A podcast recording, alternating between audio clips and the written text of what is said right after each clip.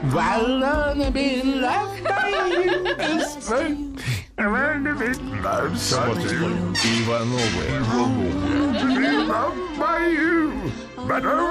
на маяке.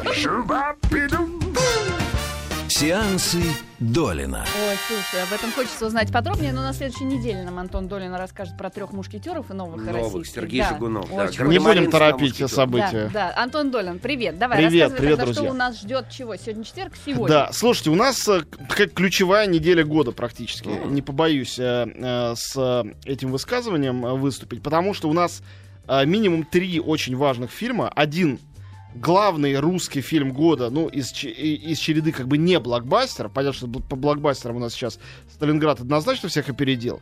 Но вот по части как бы нормального человеческого кино ясно, что фильм номер один — это «Географ Глобус Пропил».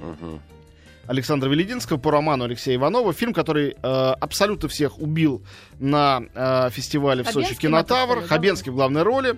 Лучшая роль Хабенского, я уверен. Фильм получил гран-при жюри, в котором я, собственно говоря, заседал. Приз за лучшую мужскую роль для Хабенского, приз за лучшую музыку еще хотели дать и оператору, еще кому-то, просто там ограничено количество призов, которые можно одному фильму давать. Вот. И там было впервые введено жюри прокатчиков, то есть люди, которые, по идее, должны были иначе распорядиться своим призом, чем жюри обычное. Обычно за искусство награждают, а это за как бы коммерческий потенциал. И тоже они дали главный свой приз именно «Географу». В общем, ну и я присутствовал как минимум на показах фильма на фестивале в Женеве и Лозанне в Швейцарии, и устраивал я сам фестиваль в Нью-Йорке, где тоже был этот фильм на открытии. Каждый раз переполненные залы, полный восторг. Сейчас все расскажу. Я скажу еще, что у нас на этой неделе. Сначала, потом короткий анонс, потом перейдем подробно к фильмам. Второй главный фильм на этой неделе — «Жизнь Адель». Это Абделатиф Кешиш, это «Золотая пальмовая ветвь» в Каннах и приз Фипреси. Стивен Спилберг наградил этот фильм. Трехчасовая лав-стори о двух девушках, друг друга полюбивших. Потрясающий фильм, довольно революционный. В Москве состоялась только что премьера с участием режиссера и актрисы главной. И вот, наконец, сегодня начинается прокат. И третий главный фильм этой недели. Он чуть менее главный, но он явно именно с точки зрения кассы всех победит. Уже он сейчас собирает рекордные деньги. Тор 2. Царство тьмы. Продолжение знаменитого американского кинокомикса. Но он же уже идет неделю, да? Он начинается сегодня, но он последнюю неделю шел на там, максимум паре сеансов в день в качестве превью. Называемое превью. Фильм еще не вышел, но его чуть-чуть показывают, посмотреть, как он пойдет. И на этом превью он уже всех обошел, по-моему. То есть, кино, да? У моих ходили, вообще были восторги. Да. Вот. Ну и это не говоря о том, что выходит новый Ким Кидук и фильм «Распутин». У них ночью будет помянут.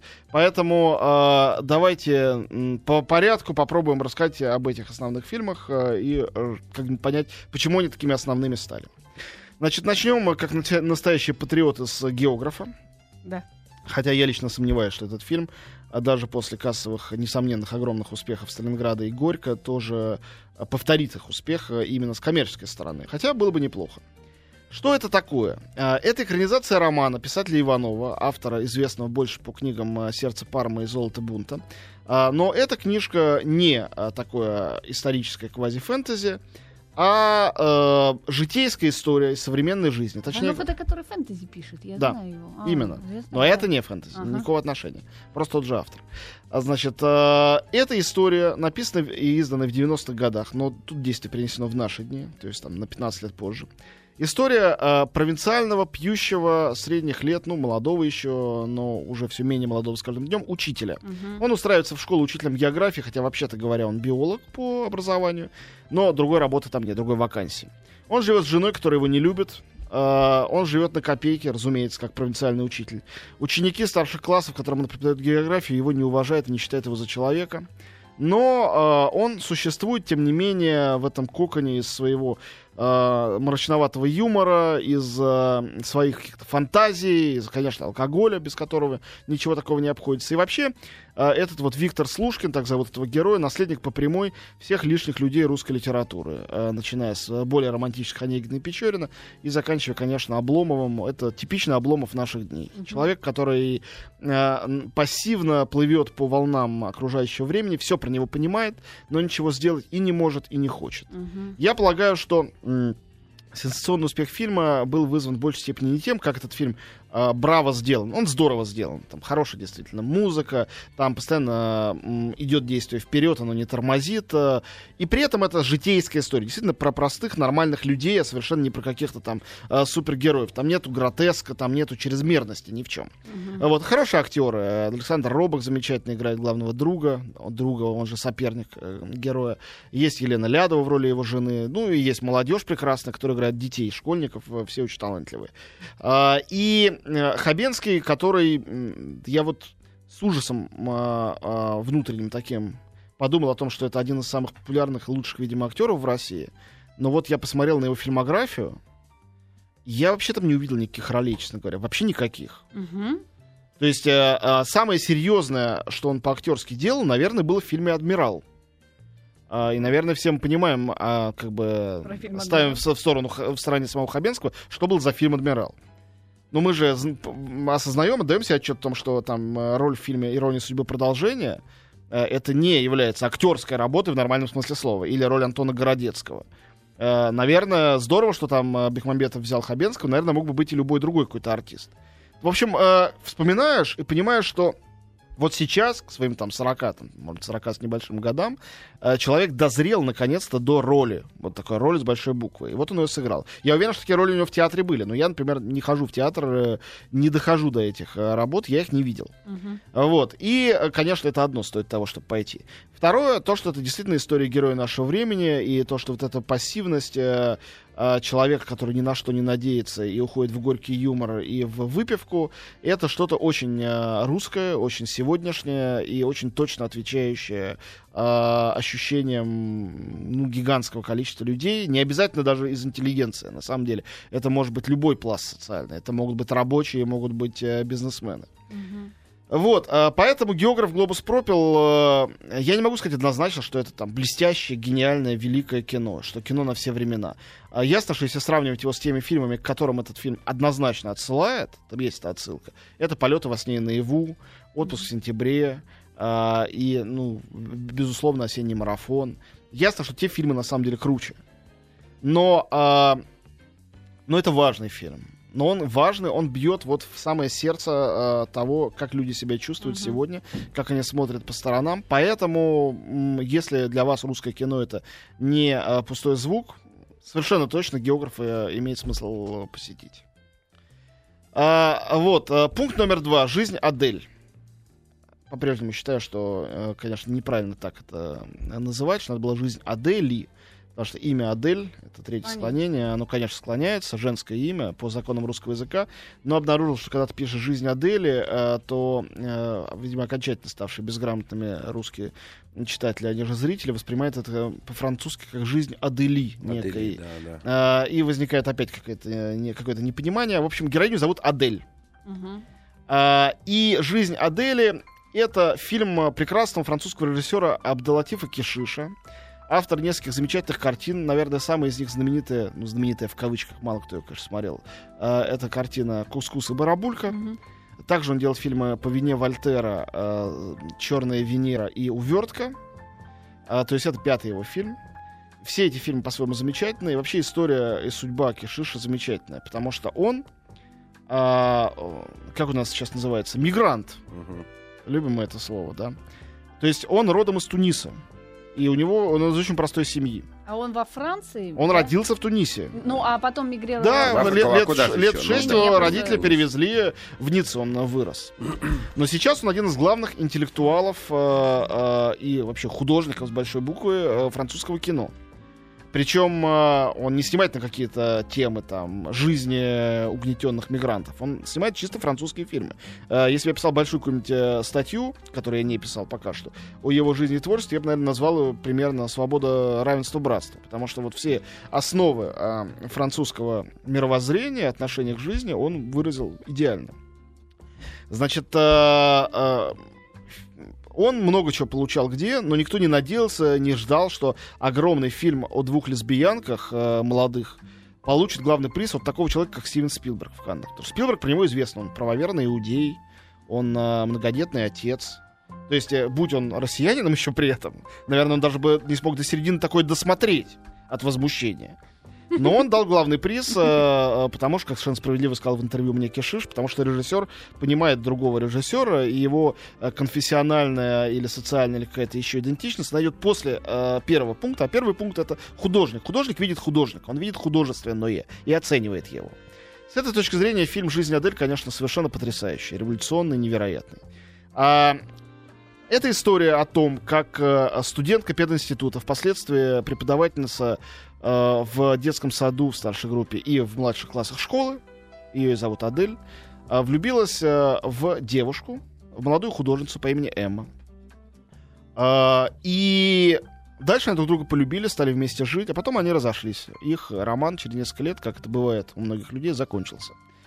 Это история любви.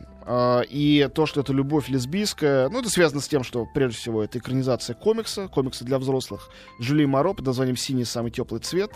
Волосы Эммы там покрашены в синий цвет. И этот комикс, кстати говоря, уже в России издали, можно его купить, прочитать. Он довольно увлекательный, хотя фильм от него ушел далеко. Угу. И поэтому это история двух девушек. На самом деле могли бы быть мальчик и девочка с таким же успехом, или два мальчика. И как раз этот фильм, это кино, кроме того, что он потрясающе сделано, кроме того, что от этих 3 часов невозможно оторваться, кроме того, что там невероятно обстоятельно и с невероятной степенью натурализма и естественности сняты и сцены еды. Они там едят не 1,5 минуты, как в любом нормальном фильме. Показали, как кто-то закинул 2 ложки в рот. И мы увидели, они ели, и пошло дальше. Тут они едят 15-20 минут, как едят люди в жизни. Тут они занимаются сексом столько, сколько люди занимаются сексом. Столько длится половой акт. Конечно, показано это с нереальной степенью откровенности. Тут они потом они гуляют по парку и там разговаривают. И тоже это сделано не для того, как в голливудской драматургии показали, что кто-то кому-то сказал какую-то важную фразу и поехало дальше действие. Нет. Здесь оно никуда не торопится. Здесь все действительно как в жизни. И конечно, эта житейскость и будничность приводит к тому, что на отношения этой лесбийской пары ты, хочешь или не хочешь, смотришь точно так же, как ты смотришь на любые отношения любых двух людей, вне зависимости от их возрастов, национальности, социальной. То есть это все перестает иметь значение. И в этом, как бы, мне кажется, великий гуманизм этого фильма. Будь моя воля, я бы всяких депутатов Госдумы и сумасшедших православных, я подчеркиваю, сумасшедших православных, а не любых православных, я бы их, вот как детей в школе водят группами на фильмы, я бы их водил группами, ну, может быть, как в фильме «Заводной апельсин», бы привязывал к стулу, вставлял бы спички в глаза, чтобы досмотрели до конца. Вот, потому что лучшего лекарства от любых фобий, бессмысленных, на мой взгляд, такого рода, чем просмотр подобного фильма, не может существовать.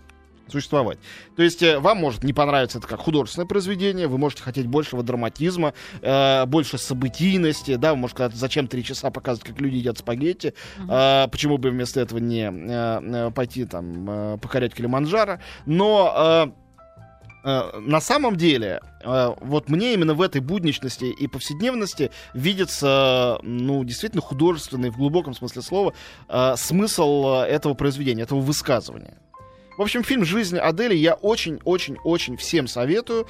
Я действительно считаю, что это шедевр современный. Не просто хороший, удачный фильм, который получился, который понравился. Это действительно шедевральная вещь, и она некую ступень преодолевает. Кстати, у меня возникла своя теория, которой я, ну, не то что горжусь, но которой я доволен. По поводу того, почему, собственно говоря, зачем гетеросексуальным режиссерам-мужчине, там еще из Туниса, снимать фильм про любовь именно двух лесбиянок. Мне кажется, что в наше время огромный дефицит истории любви в кино. Угу. С этим проблема. Никогда не было дефицита. В 60-е, в 70-е было гигантское количество. Но сейчас из истории любви, в принципе, ушла конфликтность. Она как-то растворилась. Раньше была социальная конфликтность, да, богатый не может с бедным, или старый не может с молодой, или наоборот, старая с молодым, или там Ромео и Джульетта, или там адюльтер, да, невозможно с чужой женой или с чужим мужем, это нехорошо. Сейчас все возможно, понятно, что все это не проблема, в любом обществе все бывает. И единственная область, где еще есть какая-то табуированность, какая-то тайна и какая-то конфликтность, это и есть область гомосексуальной любви. И я думаю, что поэтому Кешиш это выбирает, чтобы этот момент потаенности сохранялся. Он в фильме, безусловно, есть. Но это, как бы, моя теория, настаивать на ней не могу, просто могу еще раз всем посоветовать на этот фильм сходить. Фильм номер 3 для тех, кому неприятно русское кино и неинтересны изыски французских извращенцев. Это кинокартина «Тор 2. Царство тьмы». Отменный, великолепного качества кинокомикс. Просто превосходный. лучше, на мой взгляд, первой части. Первая часть Тора построена на традиционном, абсолютно привычном ходе, когда человек из иного мира, в данном случае скандинавский бог, приходит в наше время. Ну и, с одной стороны, наше время становится чуть-чуть более волшебным, с другой стороны, много комических ситуаций. Идет скандинавский бог в красном плаще с молотом каким-то по улицам Америки, люди крутят пальцем у виска, всем забавно. Или на базу военную. Да, ну да, ну в общем, весь фильм был об этом. Здесь совершенно другая ситуация. Здесь, наоборот, земля поднимается до вершин, значит, Вальгаллы, все действие происходит в иных мирах в основном, вот, хотя есть несколько очень смешных сцен на земле.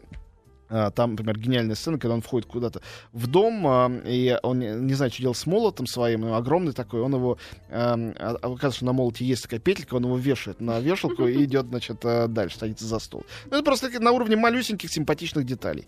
По-прежнему это фильм с замечательными актерами. И Том Хиддлстоун с Крисом Хемсвортом, которые в главных ролях Локи и Тор. И все-таки Антони Хопкинс, все-таки Натали Портман, все-таки Стеллан Скарсгард.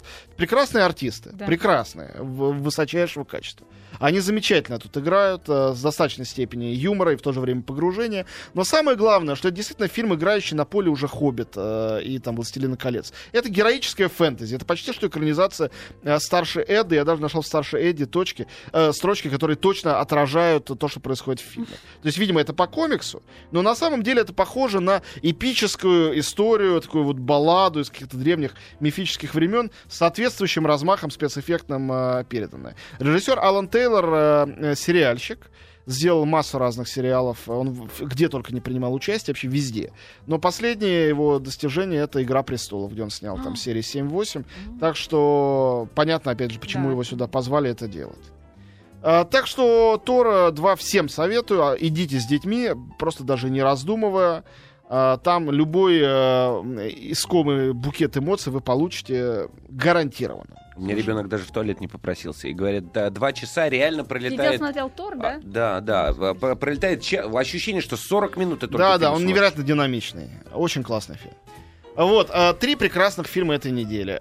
Теперь коротко о 2 еще фильмах. Что касается фильма «Распутин», я просто изложу факты. Эта картина снималась как русско-французская продукция, как сериал.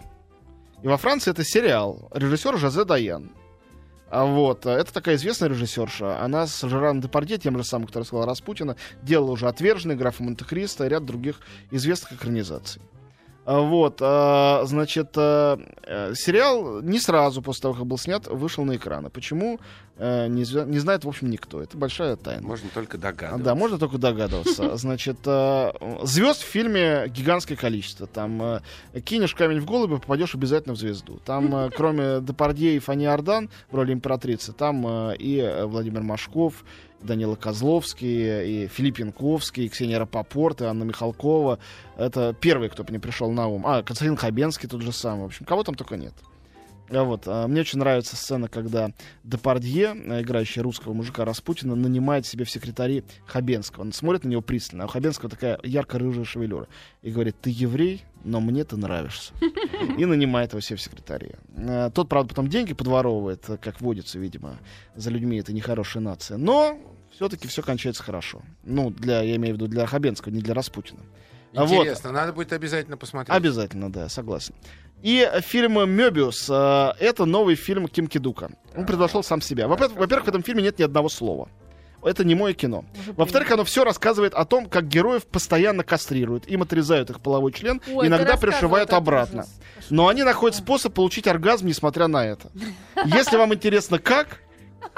Пойдите на фильм «Мёбиус». Я думаю, что вряд ли стоит еще что-то об этом фильме рассказывать. Я думаю, что этой информации более чем достаточно для всех, для всей целевой аудитории этой кинокартины. Кто бы в нее не входил. Спасибо огромное, Антон Долин. Все-таки я буду ждать следующей недели и 3 А на «Мёбиус» не пойдешь? Я тебе расскажу потом подробно.